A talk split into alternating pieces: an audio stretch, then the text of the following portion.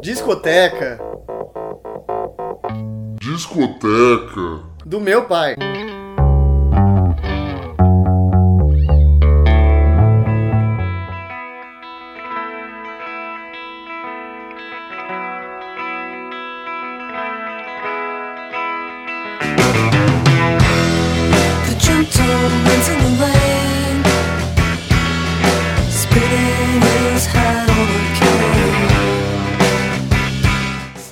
Aê, começando mais um Discoteca do Meu Pai, depois da ressaca de Natal e fim de ano, eu tô aqui com esse podcast falando sobre um álbum dessa discoteca maluca a cada episódio.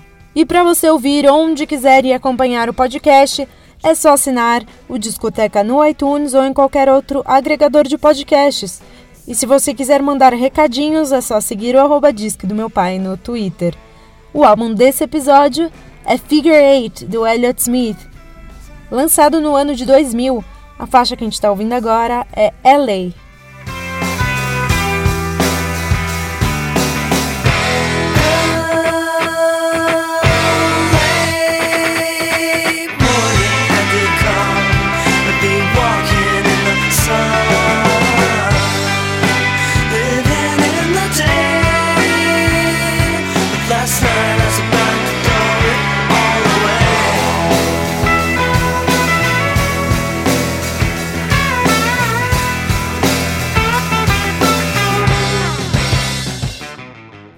Foi o quinto álbum do Elliott Smith e esse foi o último álbum que ele finalizou antes de morrer em 2003. Aliás, a morte do Elliott Smith foi bem esquisita.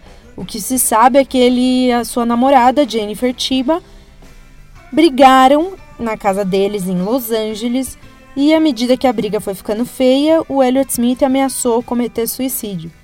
Até aí a, a Jennifer não se surpreendeu porque era algo que ele frequentemente fazia, não só com ela. Os amigos do Elliott Smith já conheciam esse comportamento dele e era bem comum ele dizer que ia se matar e ter pensamentos suicidas. As músicas também entregam muito essa tendência dele. E aí, sabendo disso, ela ignorou e se trancou no banheiro. Logo em seguida, ela ouviu um grito e correu para a sala, onde ela encontrou o Elliott Smith com uma faca enfiada no peito. E apesar dele ter ido para o hospital, ele não conseguiu sobreviver. Agora, como é bem raro uma pessoa se suicidar assim, surgiram rumores de que ele tinha sido assassinado. Bom, assassinato ou não, foi uma história bem esquisita mesmo. E toda essa carga ele certamente colocou em suas composições. A faixa que a gente vai ouvir agora é Wouldn't Mama Be Proud. in corporate cloud and the that you're taken as a as an NCO of the great pretender.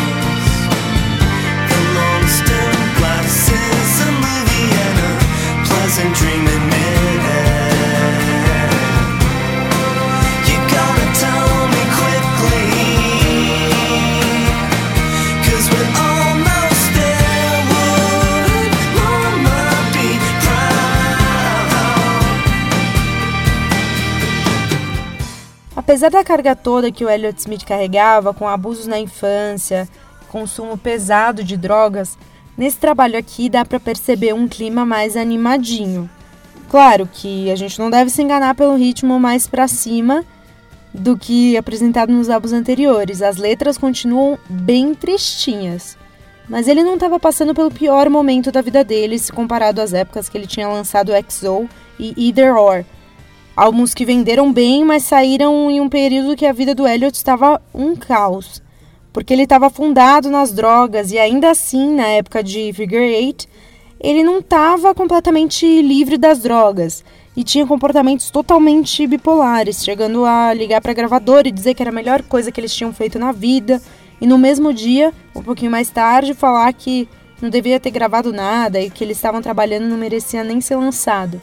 Muita gente fala que esse álbum não é o melhor trabalho do Elliott Smith, mas eu particularmente acho bem legal porque ele apresentou mais elementos no som e ficou até mais pop. Aqui o Elliott conseguiu rechear mais com elementos orquestrais e isso tudo coloriu mais as composições, mas claro, as letras continuavam sombrias como sempre. A faixa que a gente vai ouvir agora é Can Make a Sound. The hero killed the clown. Can't make a sound. Can't make a sound. Can't make a sound. Nobody knows what he's doing. Still hanging around. Can't make a sound. Can't make a sound. Can't make a sound. Can't make a sound. The slow motion moves me. The monologue means nothing to me.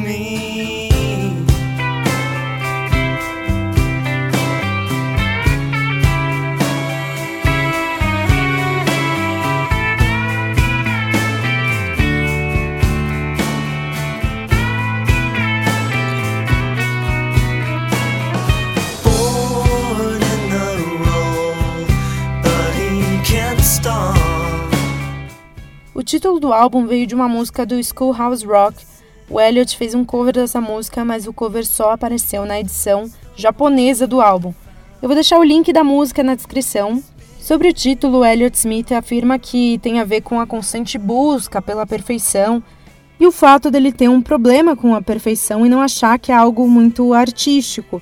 Ele gostava bastante também da ideia de um skatista seguindo essa figura do oito sem nenhum ponto de chegada, sem o objetivo de realmente chegar a algum lugar, mas sim fazer uma manobra do jeito mais bonito possível.